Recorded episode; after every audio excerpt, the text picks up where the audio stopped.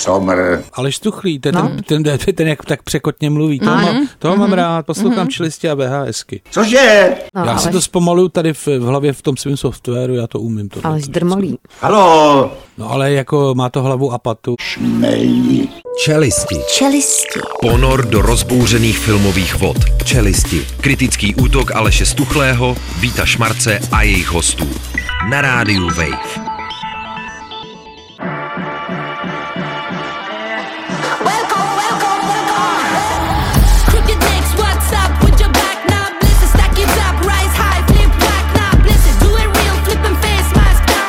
Nyní již máte dostatek informací, abyste mohli vydedukovat, jak to bylo doopravdy. Pozor, druhé koleje.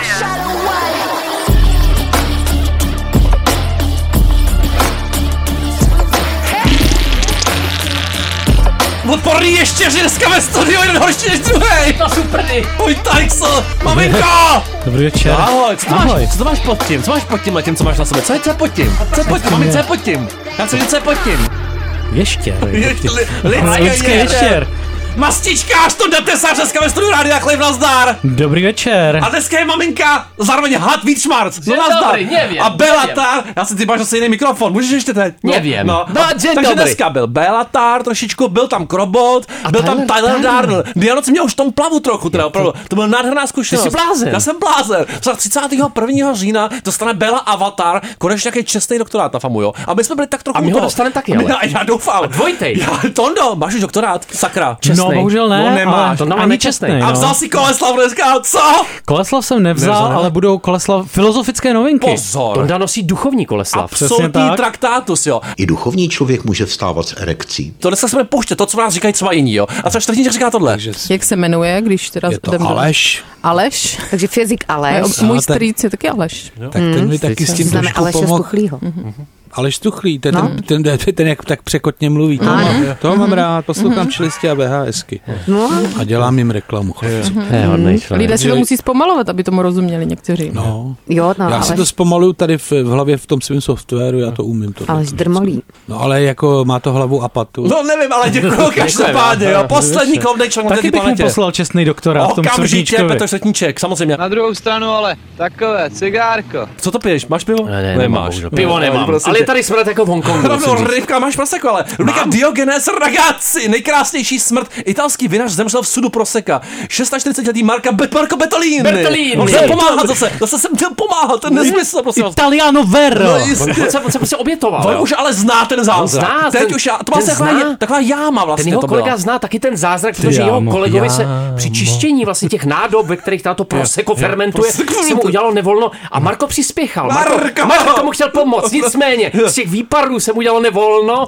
A spadl do té jímky a zabil se. Urny. A ten druhý, ten původně zachraňovaný, ten teda byl odvezený do nemocnice, uveden do umělého spánku na Laufra takzvaně a zatím nezemřel. Nevadí. Prosím vás, leží na proseku, kdyby vás to zajímalo. No? Miluju to tam. Rubrika Hraju si z vlastní močí. Toto je o nás. Ukázky z diskuzí jako na stále aktuální téma urinoterapie. Češi a Češky si vlastní močí léčí exém i rakovinu, ovšem vědecký důkazy neexistují. Bohužel. Ale ty lidi jsou, já myslím, že bychom to měli ocitovat. To jsou velmi praktické rady, které doufám budete už dneska večer realizovat. Tondo, prosím, že začni to celou rodinou, jestli můžeš. Celá rodina jsme si čůrali navzájem do pusy. Jo. U našich dětí to bylo stejně. Dcera to vzala normálně, syn se dávil a zvracel. Chudák. To je jako sorry dárkyně, ale to... Zkuste mu dát moč od manželky, pro začátek spíše odpolední, ta není taková agresivní. Raní je nejlepší a dá se to naučit. Podle zkušeností děti nejraději pijí moč od maminky. Kdyby moje maminka byla můj soupeř, tak by to taky pro ní neplatilo. Tam se nedá prostě říci dost. A zvláště kluci. Jistě, to taky miloval. Tak nejlepší, ať mu manželka dá moč přímo, tedy rovnou čůrat do úst, jasně, jako to dělají jiné maminky. Jiné maminky! Asi má si to spíše psychologický problém. Stud musí jít stranou. Stud, prosím tě, a Vítko, čerstvá moč nejlépe raní přímo na postižené místo, říká zase někdo jiný. Bradavice, exém poraní a nechat zaschnout. Zaschnout se to musí nechat obvykle do 2 až 3 týdnů, je problém vyřešen. Dokonce mi takto zmizelo velmi nepříjemné a bolestivé kuří oko na chodidle, které jsem se několikrát pokoušel odstranit konvenčními prostředky. Vždycky fyzicky se vrátil, ale po urinoterapii už ne. To už se nic nevrátí, přátelé. Po urinoterapii se nevrátí absolutně nic. Urina mládí, ano. Krásně jak navoněný. Nejlepší je ta raní teda, jo. Raní, jemná to, já to cítím, že to je takový, je to takové, řekněme, tekutější. Já to cítím. Rubrika je to takové tekutější. Prosím vás, svatba se proměnila v horor, to víme. U Vítka to byla strašná, jedna z nejhorších svateb, na kterých jsem kdy byl. Naštěstí to trvalo dlouho, manželství. Na 100 hostů postihl průjem a zvracení. Prostě australský pár v Melbourne. Jsme zajet. To teda už druhý případ v této lokalitě v pronajatém areálu The Park v Melbourne. Celý to trošku připomíná film Trojúhelník smutku, protože začalo to tak, že dívka nesoucí květiny se z ničeho nic pozvracela a to spustilo dominový efekt. Jo, to je nádherný. Tohle fakt ne. Čekejte tak do 10 minut. Začnu. Ale vyčuráme. Přidáte se, doufám. Dneska nemáme degustaci žádnou, ale možná příští týden bude celý zasadit. Že bychom měli jako urino. To budeme zapíjet. Co to slíbil ten stejskal? Nějaký Koleslav s kimči nebo co tatanákem vyhrožoval dokonce? To půjdeme zemi. To bude dominový efekt na celém baráku. Nádherná kombinace teda. Tak urina teda. Mu vyměňují zámky prý, jo. Ale já se ptám, takzvaně na Simon Klenga, kolik je tam hodin, jo? Rubrika Michiganští policisté pokročem trošku vyprošťovali ženu z jímky toalety, spadlí tam hodinky. To naštěstí se nám stát nemůže. Nemáme hodinky a zároveň nemáme tu vlastně jakoby tu přírodní venkovní toaletu, jo, do který můžete spadnout do mísy, tak snadno nespadnete. Nicméně ta žena musela ty hodinky opravdu milovat, protože se za nima vrhla, když jí spadly do té latríny.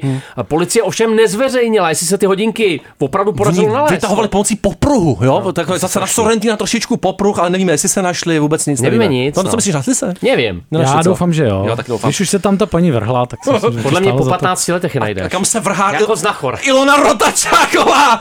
Ilona Csáková zastává doma tvrdou výchovu, Tondo. Co učí své syny? Učí své syny sekat dříví i hlavy slepic. Hlavy slepic, a to bylo. Sekám hlavy slepic, nejradši na světě. Syrový hlavy bych jedl. Hrozný hlavy, viděli jste ty hlavy. Znáte ty hlavy, viděl jste hlavy někdy? Hrozný hlavy. U nás mají ty slepice. U nás těch zbuzanech, tam hrozně kohol. Jak si u nás spal ten kohoutativ, jo? Kohoutativ non-stop, ale. To je Pavel Kohout, jasné, jo? Hodina mezi kohoutem a vlkem, prostě. Rubrika Čím v MHD, jezdíme si, u nás máme trolejbusy, Tondo. Co dělá dneska? Táborská Janoušek, papajduch! Muž zřejmě prožil něžný románek s trolejbusem. Zjevně silně podnapilý nebo intoxikovaný dokonce. Do ponožek obutý muž blokoval prožijící trolejbus, ale pozor, byl to linka číslo 12 směr na Božkov. Tak ten Božkov indikuje něco. Je důležitý ten Božkov, no. Božkov tam hrál roli určitě. Každopádně není úplně jasný, co chtěl, ale rozhodně nechtěl poškodit ten trolejbus. On ho chtěl spíš tak jako jemně, něžně, jako osahávat. Tak je to taková objektifikace vlastně. Ten trolejbus musí být jako ohleduplný. On to nechtěl možná ten trolejbus, nevíme, to nemůže vědět. Trolejbus nereagoval. Ne, nebo konsenzuální to nebylo, ten trolejbus minimálně konsenzuální záležitost. Se začala vyšet na stěrače. Zase. Na stěrače skoro je utrach, jo. To je bad habit tohleto, ale to je strašně špatný zvyk. Sherry Glazer. Já se taky pověsím na stěrače. Bad habit. A budeme se pokračovat. Je to o trolejbusu, ty myslíš? Jo, jistě. To slyšíš, ne?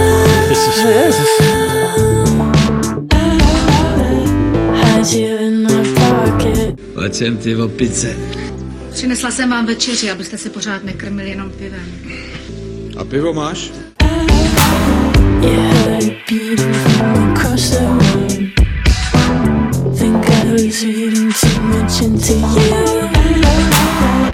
Mezi náma ďábel, a cítím, je tady ďábel mezi náma. Satan. Jo, a ďábel spínačem. Na čem spí ten ďábel? To se nespí. Takové to mečící zvířete.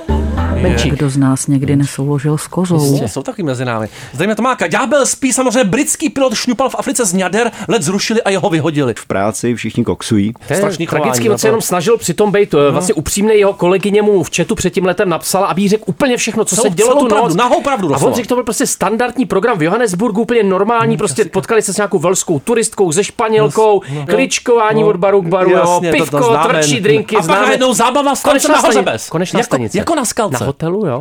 A on si říkal, odkud bych já mohl teda ten bílej prášek lítající jako šňupat. A šňupal ženských ňader. Ježišmarja, tak zbytek noci strávil s tou velšankou, prosím, že to Španělka se bavila s jiným mužem. Ta to tak ztratila zájem, trošičku nevadí. A on pak ztratil práci zase, ano, jo. Ona ztratila zájem a on práci. Rubrika WhatsApp, ryby, volám Tondovi. Telefonující indický strojvůdce vykolejil vlak, v hovoru ještě chvíli pokročoval. Jak to vyhodnotíš? Pořádku, já si myslím, že from me. What's up? What's up, baby? Excuse me, I gotta take this. What's up? Jako neměl to přerušovat ten hovor. Já si pátu Tonda věci nemám rád. Často Tonda volá. A já si všimnu, že on třeba jako típne ten telefon a ještě chvilku pokračuje vlastně. To je neuvěřitelné. Když vykolejím. A kamarád Tomášek, no ten je nádherný. A maminka jeho vykastrovala a je to vidět. No prosím tě, jdeme dál. Rubrika Pika, 2 roky ho bylo břicho, teda Tomáše, jo. Našli mu tam 60. No to snad není pravda. 60 různých předmětů. To je málo ještě. Kuldeep Singh, nádherný jméno. Kuldeep, jako jo. A to je český jméno, to je český jméno, jo, podobně jako Matěj nebo Katka. Matěj. A ten teda šel opravdu hluboko do sebe. 27. září navštívil nemocnici s tím, že už ho delší dobu pobolívá břicho. Já půjdu taky zítra. Všem rentgen teda odhalil strhující obsah jeho žaludku, modřetísku, pomagnetky, knoflíky a kusy zipu. Tam kusy zipu, taká Cronenbergovština to všechno. By si zapínal na ten zip i to břicho. No, já si spíš bojím takhle, že bych si zapnul ten zip, jo, a pak bych ho snědl. Právě. Zipr. To má název. Ono to krásně chodná. Pozor, podle lékařů muž trpí psychickou nemocí jménem Pika. Jedná se o poruchu příjmu potravy, kdy postižení teda jako pojídá předměty, které ale za jídlo považovány nejsou. No jako jak kým teda? Předměty z chutí Pika. Jako, tak, já bych si dal taky sluchátka, bych pozval, mám to toho sažeru. Ty malý bílý. To se dávám. Dej to. Rubrika to je tom šťavnatý. A pozor, kaštany. Tohle nechutí. Rubrika Yunnan dvojjaločný. Prosím tě, napil jsem se vody, je mi zle, hodně na nohavicu. Číňanku bylo v krku, u hlasivek našli 8 centimetrovou pijavici. Extrémně hnusný. Číňanka Wei se nechala vlastně v nemocnici Wenshanu vyšetřit, protože zkrátka jí bolelo v krku. Wenšan. A oni teda říkají, že vlastně zřejmě se ta pijavice tam dostala z toho, jak pila tu pramenitou horskou vodu, že se to nestává zřídka, ale nikdy není ta pijavice takhle obrovská. 14 dní vykašlávání krve. Tam by se postavil k tomu 14 dní vykašlávání krve. To by to bylo trochu chladným v podstatě, ne? Jo, já běžně vykašlávám. Posledních 14 dní nedělám v podstatě nic jiného, než vykašlávám krev. Ona pracovala někde v horách, kde se napilí nefiltrovaný voda. Bohužel nepříjemný. Marinčína, jo. To nevadí, ale... Takhle to má tep jenom nefiltrovaný pivo, tam ty pijavice tolik nejsou. Úctyhodná pijavice. Rubrika Loupež století, protože podivné přepadení se odehrálo v Bystru v Hroně. Tam se měl točit na ten Vinaru film. Měl samozřejmě muž, který tam vlastně napadl místní pizzerii, maskovaný si vynotil asi jako porci pici zdarma, stojí to zhruba 20 korun, že jo. Nicméně sotva ji snědl, zadrželi ho policisté, ale jemu vlastně za tenhle ten čin, který byl kvalifikovaný jako loupež, hrozí až 10 let vězení. To není v pořádku. Já bych mu dal milost. Já bych mu dal 20. Pizzu za lidem, který chtějí pizzu dal 20 let. Tím koláčem do hlavy, plodovým koláčem do hlavy. Rubrika Spíště říkám, policie zadržela démona, je to tady. Svatý Goraz, muž se vloupal do domu a pozoroval spící lidi. A to už je námět za mě. A je u toho taková nepříjemná jako fotka toho člověka, který opravdu to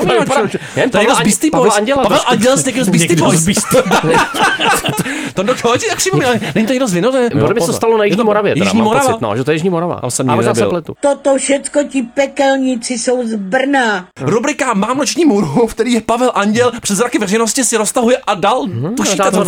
To prosím tě, jakého muže jde? Je to špinavý muž. Špinavý muž v Brně se roztahoval, ten titulek říká špinavý muž v Brně se roztahoval v hotelovém křesle, což nevím, jak mám chápat, a čistil si přirození. Odvezla ho sanitka. No a proč, ale prosím vás, normální věc, to zdraví dokonce. My se dvakrát denně. Na kameru Trojku to rozjedeme za chvilku. A pak děkujeme všem, kteří nás označili. Jistě, vomitoza tvrdá. Když nás označili pod krásným jako článkem pořadu Podhoubí, znamená Ondru Šebestíka, a jde o ten ocet teda, jo. Ocet nikdy není 100%, víme od našich otců, jo. A hrá klíčovou roli ve vývoji společnosti, říká Václav Smolík. A co ještě říká? Lidé jsou chodící ocetnice, jo. Já když se na něj dívám, tak jsem souhlasím, on se tak tváří, jo. Trošku kyselý. Protivnej octové je. Tekutější, opravdu jako lidská ocetnice. Tomáš Stejská dneska výjimečně chybí ve studiu. Já vidím ocet. To mě mrzí, no Matěj, nazdar. Ty blázne. Svek zas dneska. Ocetník. Pivo si dávám, schodí k masu. Někdy v noci vstanu k pivu a k masu. Papej masíčko. Jenom sám, la.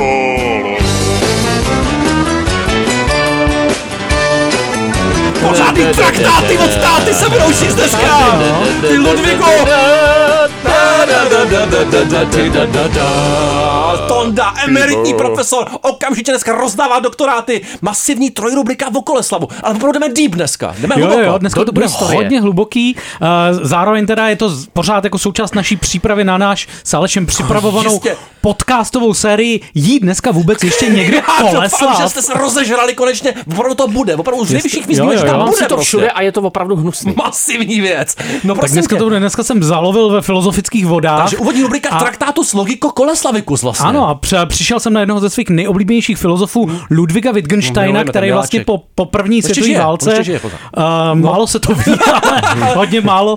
Víš to asi jenom ty, ale on jakoby po té první světové válce, kdy napsal ten traktátus logico philosophicus, tak nějaký čas strávil v nějaké odlehlé vesnice, co by učitel na základní škole a byl tam jako zároveň ano, jak on je takový německý, ale trávil tam teda několik let a byl považovaný za místní takovou legendu díky svým neortodoxním učitelským metodám a díky různým podivnostem. A on právě, když ten ředitel té školy hrál na piano, aby jako pro pobavení těch svých žáků, tak on na něj řval krautsalát, krautsalát. A to znamená právě Koleslav. To je neuvěřitelné. Se hlavně líbí ty jeho učitelský metody. Když jsi byl hubenej, tak on ti prostě dával strašně jako zakouřit. Já bych dostal, tahal za uši, prostě tahal za vlasy, jo, žvaní z blízka, boxovačky, nepříjemný týpek. A byl vyhozen, on je známej právě tím, že přesně, že jak říkal Vítek. A vlastně byl vyhozen potom, co teda zmlátil dva žáky natolik, že jeden z nich upadl do bezvědomí. A jako. Krautsalát, ale takhle zval. Takže pan učitel, no. Pan učitel z lásky prostě. Poezie. A dáme na rubrika Koleslav nejlepší lepidlo. Posunujeme teda už k takový jako postmodernější filozofii. Je to teda taková jako historka z snad jako prvního setkání Jacquesa Lacana a Jacquesa Derridy v roce 1966 v baltimorském hotelu, kde tam jako je ta okolnost, že oni se potkali v salátovém baru a ten Jacques Lacan údajně během toho rozhovoru celou dobu držel v ruce právě Koleslav. Celou dobu. Ale ten rozhovor se netýkal ani Koleslavu, bohužel, ale ani žádných jako filozofických záležitostí. Tématem toho jejich rozhovoru bylo lepidlo, protože on právě Derrida v té době se chystal vydat asi 1000stránkovou publikaci Ekrit. A ta lepí do dneška. Oni právě nevěděli, čím to slepit, jakým lepidlem, aby ta kniha držela pohromadě, takže rozebírali různý druhy lepidel a tak. Já si myslím, že nejlepší lepidlo je Koleslav. Já jsem tu knihu měl doma a musím říct, že se mi rozpadla. Úplně se to rozpadlo. Ty Lacanovy spisy a mě se mi rozpadly se mi na několik desítek kusů, jako jo. Takže to tam nedořešili dobře. Nebo to nelepili filozofie pro tu dobu neklidá ten Derrida vlastně. Hodně neklidný filozofie. Freudoviny, Heideggeroviny, všecko to tam je, prosím vás. A musíte u toho jíst Koleslav. A pozor, do třetice rubrika Koleslav, ať už jako hlavní chod, prostě hlavní ten střed toho menu, epicentrum menu. Je to tak, no.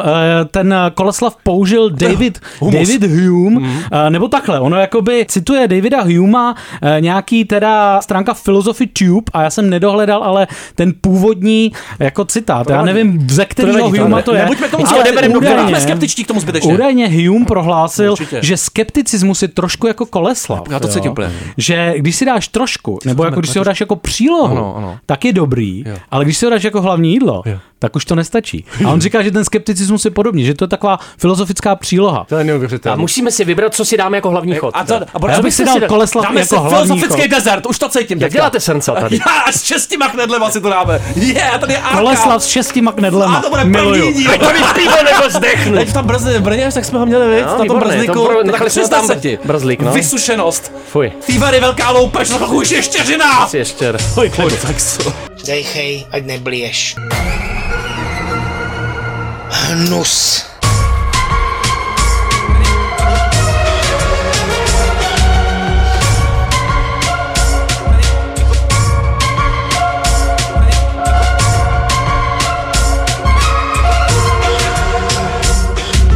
Ježišmarja, jak je tvůj nejoblíbenější ještěr? Ještěr? No, Varan, ne? Varan je skvělej, no. Varan Komonský si stěhoval komody za 7. Je to tak, já rád v noci stěhu komody. A tam trikuje taca, prosím tě. To není moje to. To není ještěr. Lang Kavi. Takový malý ptáček. Já bych si toho Kavi. Pěkně projím. Krásně. Už kokošpanělský. Zatím ještě ne. Ale kokošpanělský můj nádherný Benicio Del Toro. To je jeho rodný jazyk, absolutní reptilián. Budeme se bavit teďka o filmu Reptile, který je co? Most streamit? No, zdá se, že to je nejstreamovanější film jako v historii Netflixu. Údajně se vyšplhal během těch pár dní skrz ty ranky až na samotné čelo. Má nádherný prsty, opravdu. A hraje na čelo taky nádherný, opravdu. C-moll hlavně. Že by lidi jako měli vkus najednou, to je jako podezřelý trošičku. Já myslím, to skoro, protože tady samozřejmě ten rozpal té kritiky, která byla vlastně k tomu velmi odmítavá, je to velký rozpal a těch diváků obvykle to bývá naopak, že příšerný film jako lidi adorujou a tady v tomhle případě se zdá, že kritici jaksi nepobrali ten slow burn. Mimo mimořádně slibný debut od Granta Singera, film, který vám má tak jako krásně prohoří decentně, v epicentru samozřejmě úplně magický výkon, jako magnetický, jako ten effortless cool, co má Benicio Del Toro, možná jedinej, mistrovství pro mě jako výrazu jakýho mimického minimalismu, charisma 1000 Tondo za mě, 1000, jako ty. 1001, jako plus, skoro jako já. To je 3000, Tonda 3000, jak se ti líbil ten film? Mně se to líbilo moc, mě to připomínalo takový ty 70kový thrillery, rozhovor, Parallax View, tyhle ty srandy, který vlastně si dávají na čas, který prostě nechávají opravdu hodně to doutnat, takový to napětí. Ten film teda jako, co jsem teda koukal na ty zahraniční kritiky, na ty americký, tak oni tomu vyčítají, že vlastně ten děj je takový plytkej a že je to příliš dlouhý, ale ono jakoby, já mám pocit, že o ten děj tam vlastně jde až úplně na poslední řadě. Ono to sice má teda nějakou jakoby překvapivou pointu, která ale asi nikoho moc jako šokovat nebude, ale ten film opravdu jako postavený hodně teda na výkonu Benicia del Tora a pak hodně právě na tom jako vytříbeným pomalým stylu, který si můžete... Zároveň je vlastně plná humoru a on si tou pomalostí, která skutečně může připomínat filmy Davida Finchera nebo Deního Villeneuve a jeho skvělý zmizení, tak si vlastně pomáhá k trochu jinému tónu než tyhle dva tvůrci. To není žádný ponurej obraz současného světa ve stylu 7, byť je tam samozřejmě takový ten zárodek toho systémového nihilismu, ale je tam vlastně velký humor i v tom, jak ta postava vystupuje, v tom, jak se tam pracuje s prudkým střihem, který občas scénu, ve který vy čekáte něco drastického, najednou obrátí jako v úplný opak, když čekáme, co bude mít policista na monitoru a zjistíme, že si vybírá vodovodní baterii, která ho zaujala v domě, kde vyšetřoval. To jsou ty drobný excentrizmy, to mě bavilo, ty záliby v těch renovacích. Vlastně je v tom něco taky jako lehce Coenovský, že on je takový jako seriózní muž, jo, který je obklopený tím tou lehce jako nekonzistentní, nesmyslnou dobou. Zároveň tam nechávají ty jeho špatné vlastnosti, ta žárlivost opravdu, jsem se hodně stotožnil, jo, má to skvělý vlastně takový to průběžně zahušťovaný atmo, ale navzdory jako jistým chybám nebo nějaký předvídatelnosti, občas jako žádná spálená jížka střih je zdálej občas mimo, ale umí to utnout perfektně, včetně posledního záběru. A je to fakt takový jako aspirační Villeneuve flight, ale myslím to opravdu silně pozitivně. Já vlastně v té poslední třetině trochu souhlasím, že se tam projevuje ten lehký nešvar, takový to, že vy už tušíte, kam ten příběh bude směřovat, ale režisér vám vždycky těma prudkejma abruptivníma střihama, který vás hodí vlastně do jiného prostoru, do jiné té příběhové linie, ještě jakoby ubírá o tu vášeň nebo o tu rozkoš toho rozuzlení. Malinko to působí skutečně jako nějakým zbytečným jako konvolutem, zbytečným nastavovaným dojmem, ale to je fakt jako vlastně drobnost, protože jinak to působí tonálně dost sebevědomě. A je vlastně velmi chytrý casting Aleša Silverstone, takovou manželku bych chtěl každej. Jo, ale vypadá vůbec i další. Si nevydržel. No, taky ne. Je to Justin Timberlake, dejme tomu prázdný oči. Okay. Michael Pitt skvěle jako vždycky. Možná je trošku odsouzený těm excentrickým podivínským rolím, ale je v nich prostě tak dokonalý, že to je hrozný Cobain. Strašně skillful vlastně sebejistá režie na první film. Je to tak, skvělý sound design, Jar Gottman, jo, Arka dodává tomu právě takový jako až lehce apokalyptický nádech, který ale vlastně, jak říkám, je svým způsobem malinko ironizovaný tím, co občas následuje po té jako hodně potemnělý scéně nebo potemnělým jako zvuku. Hodně potemnělý maminko, viď? Já jsem taky potemněl. To potemnělo. Když jsem to viděl. Potemník a Šárka sedí někde na katedře v Brně, sedí tam sama. Ona vyučuje sex a píše, zavolejte popůl. No to jí splníme. Já si vždycky říkám, jako vysílat s ní nebo bez ní, jo? To je vždycky věčná otázka. A pošleme YouTube with or without you, protože samozřejmě hraje v důležité scéně v Sex Education 4. A o té nám poví Šárka něco. Poví nám. Teď chovatelka. Nejlepší vychovatelka. Ten Bono. Bono? Říznu. Je-li mezi vámi borec, který se nebojí zacházet s nožem.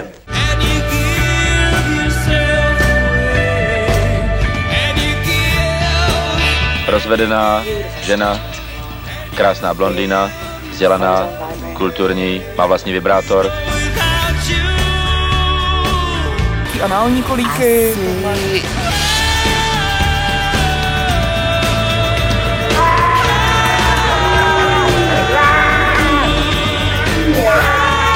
Doktor Grentes. Neboha, nikdy bez tebe, Šárko! Doktorka Satlerová! Jsi krásně zpíváš. No halo, jsi tam, baby! No to je na, no halo, je to ona! Doktorka Satlerová, naše sexuální, ale i mentální koučka Šárka, ahoj! Jak se dneska máš, prosím tě? Je to báječný. Bylo toho dost, těším se, až pojedu domů. Tady. Já to cítím. Tak my tě ještě malinko pozdržíme, jo, pozor na ten signálek, jak tam nevypadává. Sexuální výchova, jo, Sex Education, poslední 4. sezóna, když se na to všichni strašně těšili. Koukal jsem, že ty recenze to snad mají tendenci označovat za jako tu slabší sezónu. Já s tím absolutně nesouhlasím. Já jsem si ji po první sezóně užil snad úplně nejvíc. Škola Mordil samozřejmě zavřený a Otis a spol musí na tu progresivní Cavendish kolí. Jak se jim tam líbilo? A jak tobě, Šárko? No mě tahle ta poslední čtvrtá lekce sexuální výchovy taky potěšila. Teď si teda myslím, že ten start je trošku silnější než ten závěr, protože já jsem třeba čekala, že showrunnerka Laurie Nunn ten sluníčkový svět střední školy v Cavendish podrobí trochu ostřejší kritice, to by bylo velmi odvážný, ale nestalo se tak. A vlastně trošku to prostředí postihl stejný příkoří jako to, o kterém mluví i ty studenti vlastně z Cavendishe, a to, že vlastně oni chtějí být pořád pozitivní a optimistický, ale trošku zapomínají na to, že vlastně to příkoří a negace k tomu životu taky patří. To bych si mohl naučit ty. To je ano, přesně tak. Já bych tam zase nic jiného než příkoří a negace neuznávám. Aspoň dvakrát týdně. To by byli jiní lidi hnedka. Opravdu, že jo. A spousta lidí tam vlastně psalo nebo říkalo, že spousta těch figur je tam jako nastrčených, že jsou tam vlastně jenom karikatury, že jsou trochu annoying. Já se s tím absolutně nestotožňuji, jak si koukala třeba na přírůst nových postav. No, abych to neskákal, klidně pokračuj ve svém. Já si myslím, že tohle to je věc, která trápila sexuální výchovu už v té předchozí třetí sezóně, kde prostě ten seriál se jako neumí moc vyrovnat s těma nováčkama, který přesně dá nějaký jakoby velmi silný a slibný rozjezd, dá jim velmi dobrou výbavu, ale pak s tím podle mě neumí ve finále moc dobře pracovat, respektive dát těm jejím příběhům takovou hezkou jako mašličku a nějak to celý jako smysluplně uzavřít. Takže pro mě vlastně je tohleto úplně stejný případ, ty nový postavy jako třeba loňská ředitelka Mordailu, která byla přes takový tý rádoby progresivní ženy, byla nakonec velmi prudérní osoba. A tohle to je teda něco, co jako trošku v té poslední sezóně vnímám kriticky. Zároveň musím za sebe říct, že skrzeva všechny ty 4 sezóny pro mě sexuální výchova funguje jako naprosto fantastický spojení zábavy a didaktičnosti. Sexo umění. Přesně tak. Erotika umění. Erotika umění, co všechno tam spojuje erotika umění. Já tam cítil. A taky k tomu ještě navíc fantastický teda casting, jaký se moc nevidí. Postavy, který s námi budou vlastně ještě dlouho, a platí to i pro ty, co se objevili v 4. sezóně, když samozřejmě především pro ty, který známe úplně od té první, ale to herectví mi přišlo, že ten seriál táhne, to mistrovský, ten mistrovský timing všech těch mladých lidí a charisma, to táhne i v těch slabších chvílích. Vždycky oni velmi dobře dovedou najít ten správný balanc mezi takovou tou rozdívenou klauniádou, která prostě je tomu Sex Education vlastní, a mezi právě nějakýma těma bolestnějšíma tóninama toho vyprávění. Pro mě osobně největší vítězové celých těch 4 sezon jsou postavy Erika a hlavní kamarádky Amy, protože to jsou postavy, které z takových těch jako obyčejných sidekicků, jenom takových těch vedlejších zábavných figurek, opravdu jakoby dorostly v plnokrevní postavy, které jsou výborně zahraný a který jakoby ušly krásnej a plnej dramatický oblouk a opravdu jakoby vyrostly přesně postavy, který si budeme pamatovat ještě dlouho teď po skončení. Abych přidal i Ruby, která tam možná je trochu nedoceněná, ale vlastně strašně jako zesympatičtěla, nebo možná si zasloužila víc prostoru ještě. A pak samozřejmě pan ředitel a jeho syn, asi největší charakter development vůbec té 4. sezóně. Když by tohle nikdy někdo řekl o mně. David nedávno učinil důležitý krok. Začal docházet na setkání anonymních pornoholiků. No, to je nulový charakter development tady u toho Vítka, ale zero! Šárko, prosím tě, my ti děkujeme za tu krásnou nejen akademickou vsuvku. Už můžeš jít domů, to je ta dobrá zpráva. A doufám, že zavítáš jako sun ještě do našeho studia, ještě letos aspoň. Aspoň jednou. Určitě, já ráda. Tak to je dobře. Pořádná kolíč, rádiu Live, buď dobrá, mě se krásně, papa! Lavo! 070, shake ti říkám. Black dress. Jo. Fantastický song. Jsem černý brejle. Předskakuje Coldplay, tam je jí škoda, ale. A já jako kartářka proklínám tebe a celou tvoji rodinu, abyste dostali rakovinu. Všichni. Tak se staň.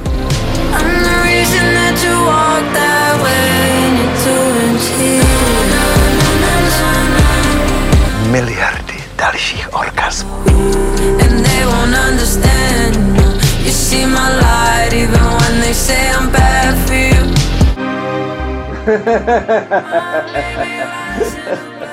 No dobrý, no, ale tak ono to bude, pak ty lidi vyhnou, takže to je v pořádku. Myslíte, jo, že to tak... Ne, v roce 2027 od listopadu do buď listopadu 28, anebo až 31, to se ještě úplně přesně neví, jak to mistryně prostě zvládne vyjednat, ale 72% obyvatelstva zmizí z planety okamžitě. Ani spolu nic nezbyde, kosti nic, zuby nic. Ty žádný baristý, ty nic nezbírá, ani kosti prejzí nezbírá. Kosti, zuby, nic. A zuby, to Maïwenn má poměrně jako masivní teda, opravdu, ale hraje zubama vždycky hrála, a nejenom. Ostrá bába. Kozubová teda. Režisérka Kozubová, Maïwenn, pochopitelně s Líkem Bessonem z 90. let, ale pro nás je především autorkou výtečního melodramatu Můj král Vítu. Zazpomínej to. Vzpomínám velice rád. Tenhle ten film o toxický maskulinitě, o muži, se kterým nelze žít a zároveň ho nelze opustit. Krásně natočený, citlivý film, který myslím pojmenovává dost dobře Konstantin některých mnohých vztahů a je právě Konstantin dobře vybalancovaný mezi takovou jako řekněme jako lehkou drsností a melodramatičností. Přesně tak, a to již vždycky něco, co trošku chybí Jeanne du Barry. Jo, těch pachabilství, my jsme se na to podívali s maminkou. No s maminkou. Koukal jsem ten Můj král neviděl. Ty jsi neviděl Mýho krále, neviděl ten Můj král. Ale Johnny Depp je trošku teď Můj král. Je trošičku. Tak možná trošku do toho světa. Filmu, který zahajoval vlastně letošní festival v Cannes. No je to životopisný film o Jeanne du Barry, milence Ludvíka 15., kterýho tam hraje Johnny Depp. Maïwenn tam vlastně hraje hlavní roli. Je to takový vlastně něčem jako obyčejný jednoduchý melodrama nebo takový ten kostýmní, ale z několika důvodů se podle mě vyplatí na to podívat. Jedno je, že to je opravdu taková jako Versailles realness, že nás tam opravdu jako se to natáčí v těch prostorách toho Versailles. Je to hezky natočený, jsou tam pěkné kostýmky a tak. A ten druhý důvod, proč se to podle mě vyplatí vidět, tak je taková jako zvláštní jako chemie mezi tou Maïwenn a tím Johnnym Deppem. Já nevím, do jaký míry je to jako vědomí, protože ona původně, ta Maïwenn chtěla obsadit nějakého jiného herce, který byl reálný Francouz, ale nakonec tam je Johnny Depp, který je nereálný Francouz. Který je, vlastně já nevím, jak on na tom je s francouzštinou, ale každopádně podle toho, jako, jakým způsobem je tam, jako, je tam vlastně, kolik toho tam namluví, tak moc ne. Ale tohle to podle mě strašně jako hraje pro ten film, jo? Že ona vlastně sama sebe, nebo tu postavu tý Jeanne du Barry, kterou hraje ta Maïwenn, tak taky jako tak jako nechává spíš jako mlčet a nechává se je mezi sebou vyjadřovat spíš nějakýma jako pohledama, co na sebe vrhají, úsměškama. S křekama tolik ne, to mě mrzí, ale... Oni vyčítají, že tam hraje vlastně jako ona, že by měla být mladší, že se do toho jako pasovala, tam byla to samé, mě se taky nevadí. Je to docela vědomě ořezaný vlastně o tu sexualitu, což je taky docela zajímavý moment. Jo, když čekáme tu sexuální scénu, ona to vlastně ufikne předtím, jo. Ufikne to. A pak už je neštovice. Pak už je ztratí pak trošku náladičku prostě jo, v určitý chvíli, ale vlastně myslím, že jeho výkon je fakt velmi solidní a je to samozřejmě taková jako kostýmní konfekce, konfekční jako soft věc na nedělní odpoledne, ale taky mě to vlastně v tom jako žánru tohletoho melodramatu historického neurazilo, jo. Navíc se tam ono to ze začátku vypadá, že to bude takový jako emancipační film, že ona tam bude působit jako ta moderní žena v tom jako zkostnatělém prostředí, ale myslím si, že v druhé půlce to tenhle ten film trošku opouští a spíš tam jde o to, jako aby ona tam jako zůstala vlastně přes nepřízeň toho královského dvora. A je tam krásná taková mikrozápletka, jestli manželka následníka trůnu promluví s ní vůbec. To bylo, ano. Okolo toho je vystavený velký drama. A to se mi líbilo. Jo, tak jako čekám, že mě osloví tady. Ano, chodím tady okolo, jestli mě osloví, jo. Nechci říct, ale neosloví. Ještě mě neoslovila. Ale jednou mě oslovila Lucie Vondráčková tady. Jo, to je pravda. A to jsem nechtěl zase naopak. To bylo podstatně méně skandální, než to, co obklopuje vlastně Johnnyho Deppa v posledních letech a vlastně i tu Maïwenn, možná ten jako stín, cancel culture se nad nima vznáší nad celým tím filmem, který vlastně je prostý jakokoliv skandálu, jako sám v sobě. Je to vlastně čím jako soft na jistotu, možná trošku mělká po povrchu jdoucí věc, ale ten povrch je tady vlastně, ten Nietzsche o tom mluvil, o té hloubce povrchu. Je a tak, to tak? A žral u toho Koleslav, jo? A tady to by taky myslím středně docela. A žrali na dvoře krále Ludvíka Koleslav? No, ano. Jděte na to a kupte si k tomu Koleslav a dávejte si kilo Koleslav. Hezkýho papejte, protože Jeanne du Barry nebyla žádná Hollaback girl, že ani zavoláte jenom tak, vůbec ne. A měla jí hrát Gwen Stefani, si myslím. No, nevím.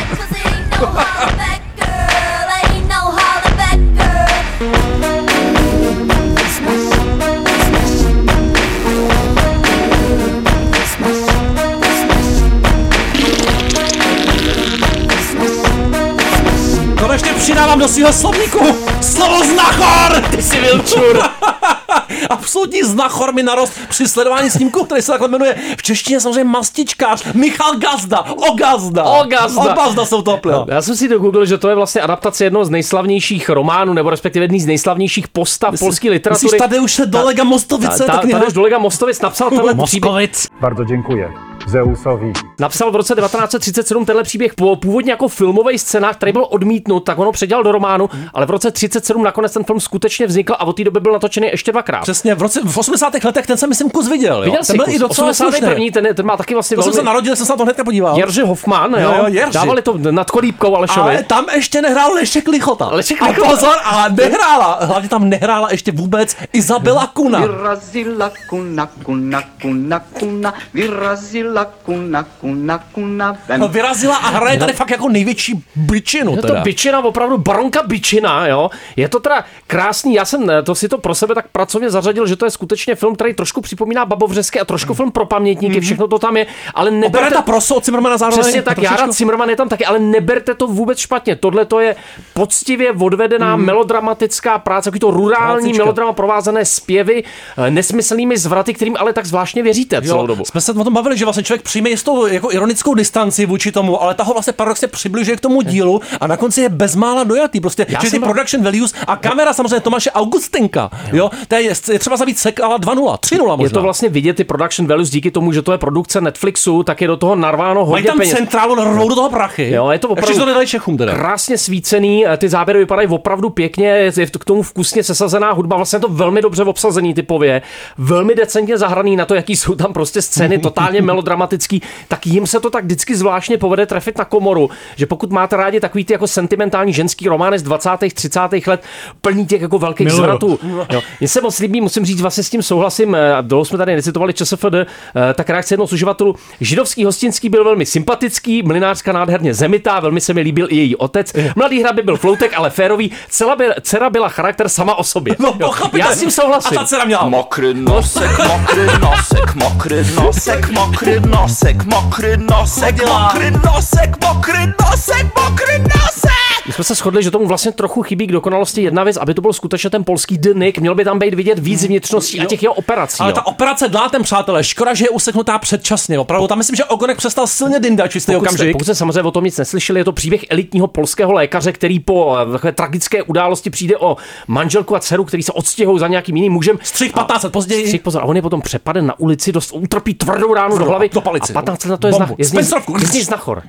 Znachor a jmenuje se prostě Antonín Kochší. A pozor, měl ho hrát Dušek. To je prostě, přátelé, jako to Leszek Lichota, to je prostě polský Dušek, ale hraje, tohle by Dušek nedal takhle krásně. On má sobě jako srdíčko, ale takový to nefejkový. On hraje krásně očima, takový mocný duškovský vous. On nás nepřemlouvá, jo, to mastičkářství trošičku, ale to je integrální součástí prostě našeho světa. To je důležitý, ačkoliv ten film tlačí vlastně všim hrozně na pilu, tak tím herectvím a tím, jak je prostě zrežírovaný, ne. Já bych ti přál, tak se nás dívá Tonda, když o tom mluvíme, jo. Já myslím, že si myslí, ten kluk si myslí svý, jo. Ale já myslím, že ve Vinoří je mastičkářství povolený. Tam se netrestá. Ale starý Patras a jak dopad? Hon na čarodějnice. A tak se jmenuje i nový single od Kokorouzí. A ten se teďka vodoperu dlátem. A na závěr bude Wes Anderson. Ježiši Kriste. To asi odejdu. Henry Sugar, trochu cukříku nám nasypet. Doran, cukr Doran! We kill girls, we cunt stitch, we chop tits for profit, we cut trees, we kill bees, we cause pain and violence, we make bombs, we make war, we send our surveillance, we brainwash, we wash minds, we turn truth to silence.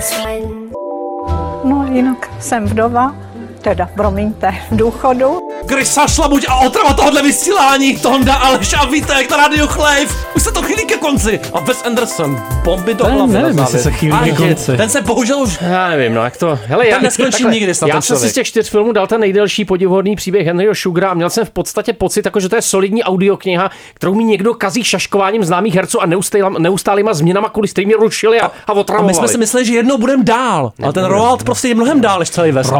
No, je to teda, jsou to všechno adaptace povídek Roalda Dála, ale povídek pro dospělých, není žádná Továrna na čokoládku tentokrát, nebo Matildu nečekejte. A ty povídky jsou opravdu dobrý. Jakože když si vezmete samotný ty příběhy, jsou to zajímavý, takový jako absurdně laděný vyprávění, ale bohužel vlastně Wes Andersona nenapadlo nic lepšího, než je inscenovat tak, že vlastně celý ten text nechává postupně číst herce, kteří tam vystupují částečně v nějakých rolích postav, částečně v rolích vypravěčů. Je tam dokonce i sám dál ve své pracovně v některých scénách. A tam bych chtěl mít kancelář. A do toho vám předvádí něco, co bych řekl, že je fakt jako už jako čistá exhibice takového toho jeho kutilského stylu, který si tak jako hraje vlastně s tím, že ty věci vypadají nereálně, že je to taková ta jeho umělá realita, vlastně všechny ty klasický jeho postupy, který známe z těch předchozích filmů. A má to být jako podstat teda tomu Dálovi, který, podle kterého Anderson natočil podstatně lepší film Fantastický pan Lišák, ale já z toho nabyl spíš pocit, že vlastně kdyby takhle zpracoval úplně jakýhokoliv jiného spisovatele, tak to mohlo vypadat úplně stejně. Jednoduše primitivně ilustruje to, co se tam děje. Strašně stereotypně vlastně, víme už to trošku jako se zajídá, nebo dost se mi zajídá to, jak vlastně on je monotónní v tom tónu, je vlastně monotónní v těch tricích, který předvádí, a podle mě Dál je vlastně mnohem hravější, mnohem vynalézavější, mnohem podvratnější než tahle ta jako sterilní kulisová hra, která trošku připomíná nějaký ty vyklápěcí dětské knížky, kde se vám skládají ty různé modely, ty leporela, jo, tak vlastně ten Dál je mnohem bystřejší spisovatel, než je Wes Anderson, teda inscenátor a režisér. No a oni ty povídky by se daly adaptovat lecjak, ale Anderson vlastně jako tady jako hlavní problém je, že on nás nijak jako nepřekvapí. Jo? Já jsem teda ještě neviděl Asteroid City, který údajně je velký návrat do formy. Přál bych si to, protože ty jeho jako raný filmy já mám rád, ty filmy po Fantastického pana Lišáka, ale tohle to je vlastně něco, co on předvádí furt dokola v těch svých posledních třech, čtyřech filmech a vlastně jako nevidím důvod, proč tohle to jako vzniklo. Francouzskou Depeši se spálil tehdy tvrdě, tenhle moták. Mentální výpary, no, jede na mentální výpary. Absolutně mentální výpary, nevadí. Já už nechci vidět jediný film, zařiď to. Máš to zařiď. Varán Komockýho pokoušel, on má takový ty hnusný věci, jako v té hubě ty bakterie, to sepse, okamžitě sepse. Sepsem. Byl jsi sepsem dneska? Byl jsi sepsem, ano, a byl to nádherný, a byl pěkný okonek. Okonek přestáje dynda. No tak na závěr si dáme, prosím vás, zveme vás na 18. října na Prý Bohemia rádio do Olomouce, jo.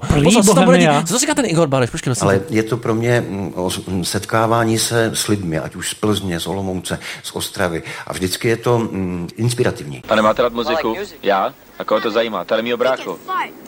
Umí prdět, jako kdyby to byla muzika. Je to úžasný. VHSky.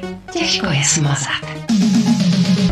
Součástí festivalu budou tedy nejen společné poslechy soutěžních příspěvků, ale také třeba tradiční podcast session, kde se představí autoři série VHSky Těžko je smazat. Konkrétně Aleš Stuchlý a Tonda Tesaře rozeberou všechno, co se týká VHS kultury, rychlodabingu, videopůjčoven. Je to vlastně takové, řekněme, navázání na podcast, který se právě VHSkám věnuje a který teď také v naší produkci Českého rozhlasu mohou posluchači najít. Říká generální ředitel Českého rozhlasu René Závora. No a tam se dozvíte, jestli my s Alešem umíme prdět, jako kdyby to byla muzika. A říká to vodoslíp než my, teda pan generální, musím říct, jo. Možná by to jako mohl říct nás, jako všechno v podstatě. Nevadí, takže se nás vysílat. Prosím vás, přijďte, bude tam speciální kvíz, to můžeme nalákat na kvíz, jo, ten teďka chyběl v Aeru, ale přijďte, prosím vás, jo, bude tam asi 11 ukázek, 12 a bude to nádherný, jo. Pravdu, to se něco užije.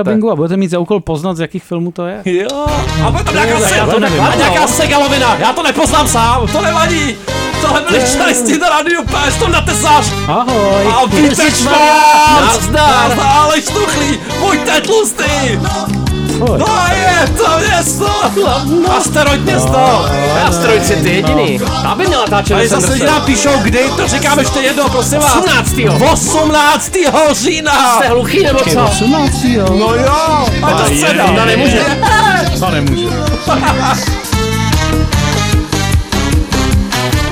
Nic, co se jmenuje pivo, nemůže vzniknout jako nepivo. A pivo máš?